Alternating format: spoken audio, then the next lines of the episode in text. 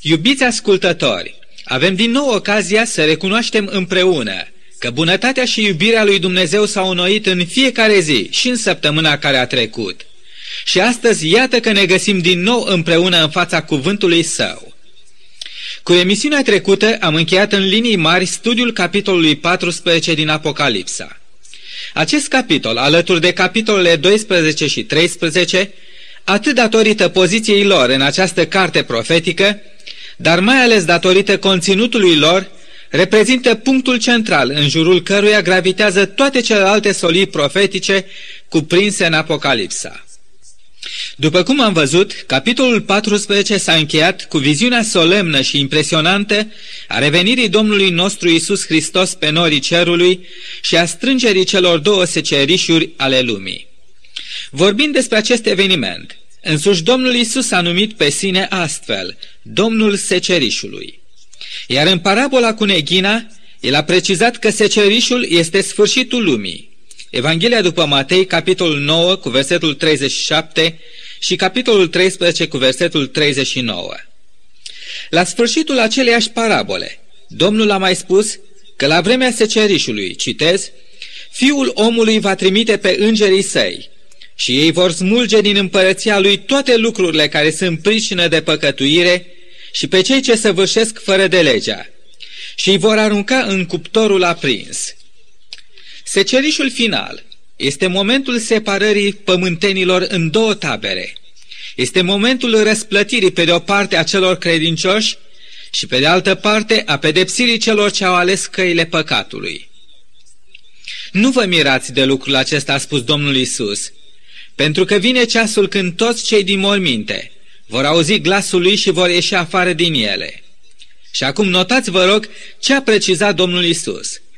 Cei ce au făcut binele, a zis el, vor învia pentru viață, iar cei ce au făcut răul vor învia pentru judecată. Evanghelia după Ioan, capitolul 5, versetele 28 și 29. Când Domnul Isus a venit pentru prima dată la noi, ca om între oameni, El a venit să semene sămânța Evangheliei.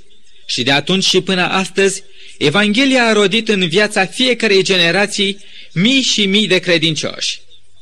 A doua sa venire va avea drept scop de a aduna pe toți cei credincioși în grânarul cerului. Cu puțin timp înainte de a doua sa venire, înainte de secerișul lumii, Dumnezeu dorește să întreprindă o ultimă campanie de predicare a Evangheliei.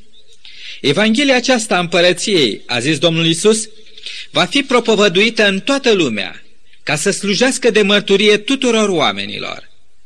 Atunci va veni sfârșitul. Evanghelia după Matei, capitolul 24, cu versetul 14. Tocmai această lucrare a fost văzută de Apostolul Ioan în acea viziune a celor trei îngeri care zburau prin mijlocul cerului cu o Evanghelie veșnică, pentru ca să o vestească locuitorilor pământului. Întreita lor solie reprezintă ultima chemare la mântuire pe care Dumnezeu mai adresează planetei noastre înainte de a aduce sfârșitul.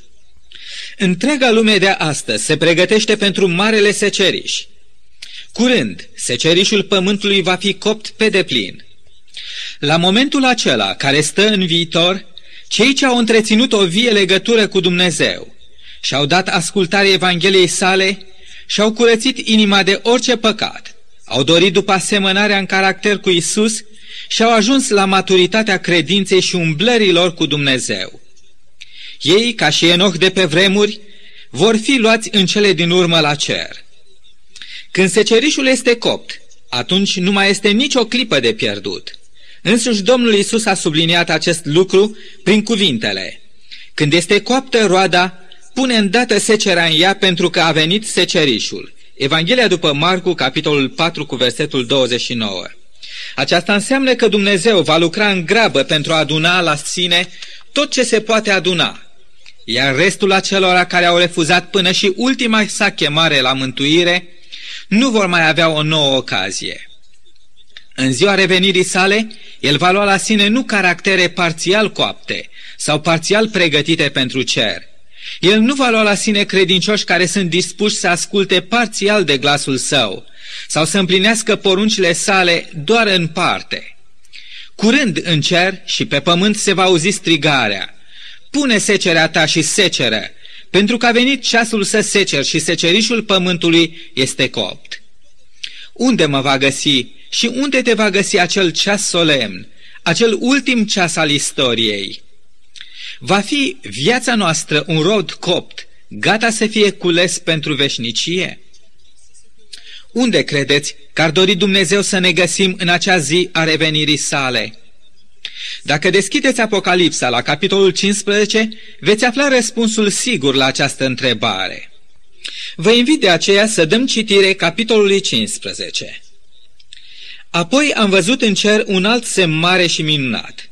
Șapte îngeri care aveau șapte urgii, cele din urmă, căci cu ele s-a isprăvit mânia lui Dumnezeu. Și am văzut ca o mare de sticlă, amestecată cu foc și pe marea de sticlă, cu alăutele lui Dumnezeu în mână, stăteau biruitorii fiarei, a icoanei ei și ai numărului numelui ei. Ei cântau cântarea lui Moise, robul lui Dumnezeu, și cântarea mielului. Și ziceau, Mari și minunate sunt lucrările tale, Doamne Dumnezeule atotputernice! Drepte și adevărate sunt căile tale, împărate al neamurilor! Cine nu se va teme, Doamne, și cine nu va slăvi numele Tău? Căci numai Tu ești sfânt și toate neamurile vor veni și se vor închina înaintea Ta, pentru că judecățile Tale au fost arătate. După aceea am văzut deschizându-se în cer templul cortului mărturiei. Fără nicio discuție că Dumnezeu ne așteaptă pe toți la Marea de Cristal. El dorește ca nici unul din noi să nu lipsească la marea sărbătoare a biruinței mielului. El a luat toate măsurile necesare ca orice bob prețios al secerișului Evangheliei să nu se piardă. El a pus totul în joc pentru acea zi. El a dat tot ce a avut mai de preț în cer, pe Fiul Său, pe Domnul Isus, pe Golgota, pentru ca prin jertfa sa să putem fi răscumpărați din această lume sortită pieirii. Curând, asupra lumii noastre se va arăta acel semn mare și minunat descris în versetul 1 cei șapte îngeri care aveau șapte urgii, cele din urmă, căci cu ele s-a isprăvit mânia lui Dumnezeu. Când tot ce era bob curat a fost pus la adăpost, asupra lumii noastre vor coborâ urgiile divine. Însă mai înainte de acel moment, profeția ne prezintă un tablou plin de lumină, de frumusețe, un tablou atât de îmbietor. El ne prezintă ca într-o avantpremieră pe cei mântuiți, ajunși în cer la tronul lui Dumnezeu, la Marea de Cristal. Deși cronologic vorbind, cei credincioși vor fi pe pământ când se vor pogorâ plegile lui Dumnezeu peste cei necredincioși, totuși profeția biblică prezintă scena sărbătorii din cer mai înainte de scena dramei pământului. Cine sunt cei ce vor ajunge la Marea de Cristal? Ei sunt, după cum ne precizează profeția, biruitorii fiarei, a icoanei ei și ai numelui numărului ei. Unindu-și vocile într-un cor imens, ei sunt văzuți și auziți intonând cântarea lui Moise și cântarea mielului. Cândva, în urmă cu mii de ani, ajuns pe celălalt mal al Mării Roșii, poporul ales al lui Dumnezeu de altă dată, poporul Israel, și-a ridicat glasul ca un singur om pentru a intona imnul acela minunat al izbăvirii lor din Egipt. Și acel imn se găsește tot în capitolul 15, dar în cartea Exodului.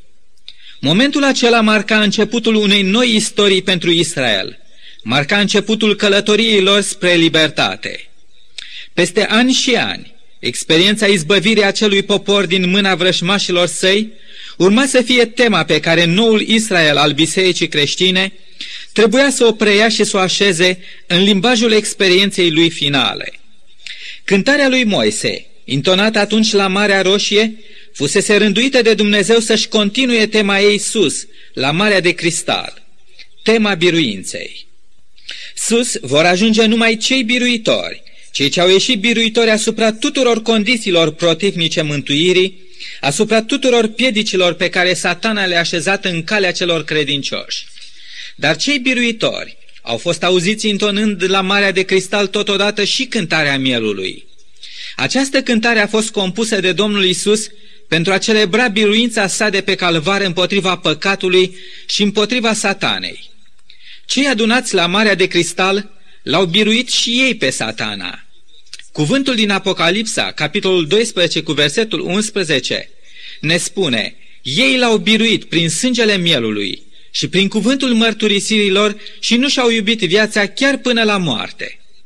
Pentru cei credincioși, mântuirea pe care Isus a câștigat-o pentru ei pe Golgota prin jertfa sa a fost cel mai de preț lucru, mai de preț chiar decât propria lor viață. Mulți se întreabă dacă nu cumva scena cu cei biruitori adunați la Marea de Cristal îi are în vedere numai pe cei din ultima generație, care au trăit în perioada domniei tiranice a fiarei, a lui Anticrist. Desigur că, în primul rând, profeția din Apocalipsa, capitolul 15, îi are în vedere pe cei credincioși din ultima generație, care au trecut prin necazul cel mare, care, în comparație cu toate celelalte generații de credincioși, au avut de dus cea mai grea luptă. Ei au fost urâți de toți din pricina adevărului pe care îl trăiau și îl predicau. Ei, la un moment dat, și-au văzut amenințată propria lor existență, având de ales în mod constant între ascultarea de poruncile lui Dumnezeu și ascultarea de poruncile oamenilor. Însă ei au rămas statornici de partea lui Dumnezeu. Ei au ales mai degrabă să sufere cu poporul lui Dumnezeu decât să se bucure de plăcerile de o clipă ale acestei lumi. Ei au ales biruința împreună cu mielul, de aceea stau ei acum la Marea de Cristal, înălțând spre tăriile cerului imnurile lor de biruință. Dar dacă stăm să ne gândim mai bine, spiritul lui Anticrist, spiritul sataniei s-a dovedit să fi fost la lucru nu numai în vremea sfârșitului, ci el s-a manifestat din totdeauna. El era deja la lucru în vremea apostolilor, în vremea lui Daniel, în vremea lui Ilie, Moise, Abraham, Noe, Enoch și chiar și în timpul generației lui Abel, primul om care a ales să rămână biruitor de partea lui Dumnezeu cu prețul propriei sale vieți. Martirii dispensațiunii Vechiului Testament au avut de dus aceeași luptă ca și martirii Noului Testament. Singura deosebire este că pe măsură ce istoria Pământului se apropie de încheierea ei, Încercările, luptele, greutățile și examenele la care vor fi supuse viețile celor credincioși vor fi din ce în ce mai dure, mai severe. Și mai e ceva care mă face să cred, că privilegiul de a fi parte din acel cor uriaș ce va intona cântarea lui Moise și cântarea mielului nu va fi limitat la o singură generație, este însuși faptul sau evenimentul revenirii glorioase a Domnului Isus. Aceasta a fost ziua mult așteptată de toți cei credincioși, atât cei care au trăit în timpul Vechiului, cât și în timpul Noului Testament. Toți s-au rugat, au sperat, au tânjit după această zi a refacerii tuturor lucrurilor, a întoarcerii lor în casa de sus. Curând Dumnezeu va fi la oaltă cu poporul său biruitor, la Marea de Cristal, la Marea Sărbătoare a întoarcerii pământului în mâinile Creatorului său. Noi astăzi stăm, ca și poporul Israel de altă dată, la malul Mării Roșii. Balaurul mâniat pe femeie va porni ultimul și cel mai crânce în război împotriva celor cu adevărat credincioși. Dar să nu uităm că acea mare roșie care amenința să înghită în apele ei învolburate pe poporul lui Dumnezeu a devenit mormântul dușmanilor poporului sfânt. Atunci Marea Roșie s-a despicat pentru Israel și a devenit ocazia izbăvirii lui. Dar pentru asupriturii poporului lui Dumnezeu a devenit urgia mâniei divine. Tot așa și la încheierea timpului, ziua revărsării judecăților lui Dumnezeu peste cei păcătoși va fi de fapt ziua izbăvirii poporului său. Dar scenele din capitolul 15 continuă. Imediat după acea viziune fericită, după acea pregustare a marei sărbători care așteaptă pe cei credincioși în cer, Privirea apostolului Ioan a fost atrasă spre templul lui Dumnezeu. Și din templu, spune apostolul, au ieșit șapte îngeri care țineau cele șapte urgii. Erau îmbrăcați în in curat, strălucitor și erau încinși în prejurul pieptului cu brâie de aur. Și una din cele patru făpturi vii a dat celor șapte îngeri șapte potire de aur, pline de mânia lui Dumnezeu, care este viu în vecii vecilor și templul s-a umplut de fum din slava lui Dumnezeu și a puterii lui.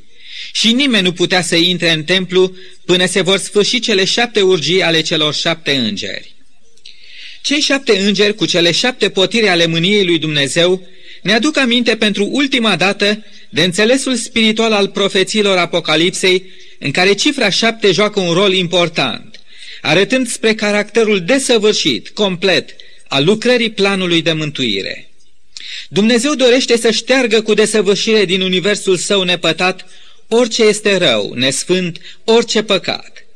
Și El vrea să reașeze cu desăvârșire dreptatea sa în univers. Dacă privim cu atenție la aceste ultime versete ale capitolului 15, în lumina ultimelor versete din capitolul 11, sunt convins că veți remarca imediat legătura dintre finalul celor două capitole.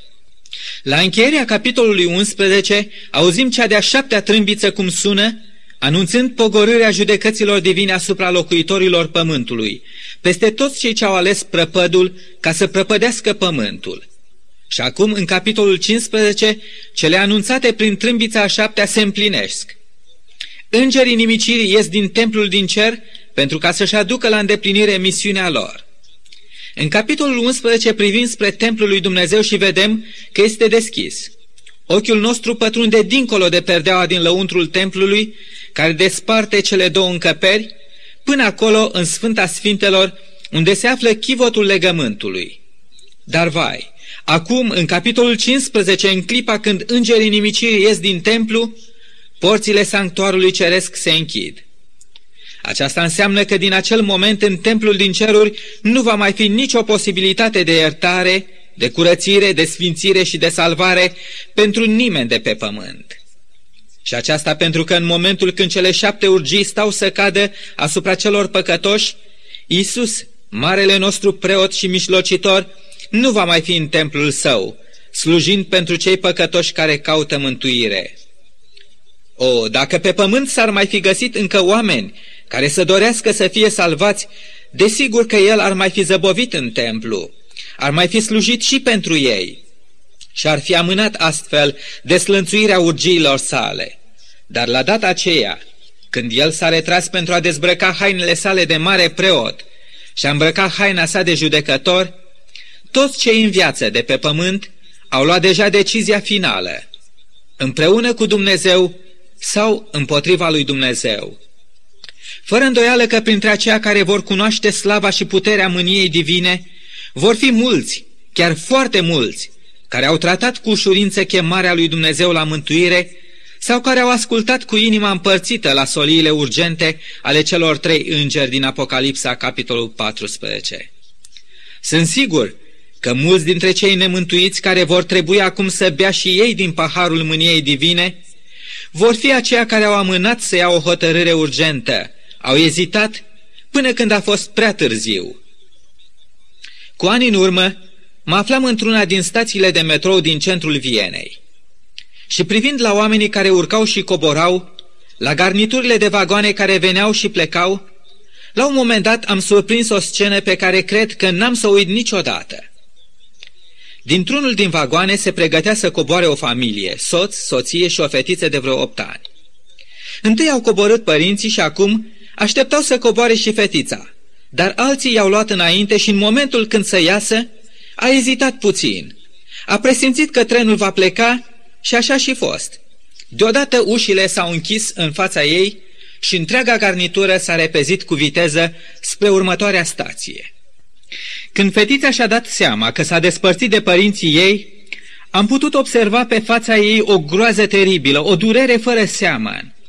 Privind la ea în acele câteva secunde cât a durat toată scena, mi-am adus aminte de acea zi când timpul de har se va încheia și judecățile lui Dumnezeu vor începe să cadă asupra lumii nepocăite. În acele momente m-am gândit la cei care ar fi putut fi salvați sau care sunt foarte aproape să fie salvați, dar care încă ezită să caute cu seriozitate pe Isus și să-și predea viața pe altarul său ca o jertfă vie. Astăzi Isus, marele nostru preot, încă se află în cer, încă slujește pentru noi, încă este în așteptarea noastră. Ușa templului său stă încă deschisă pentru orice om.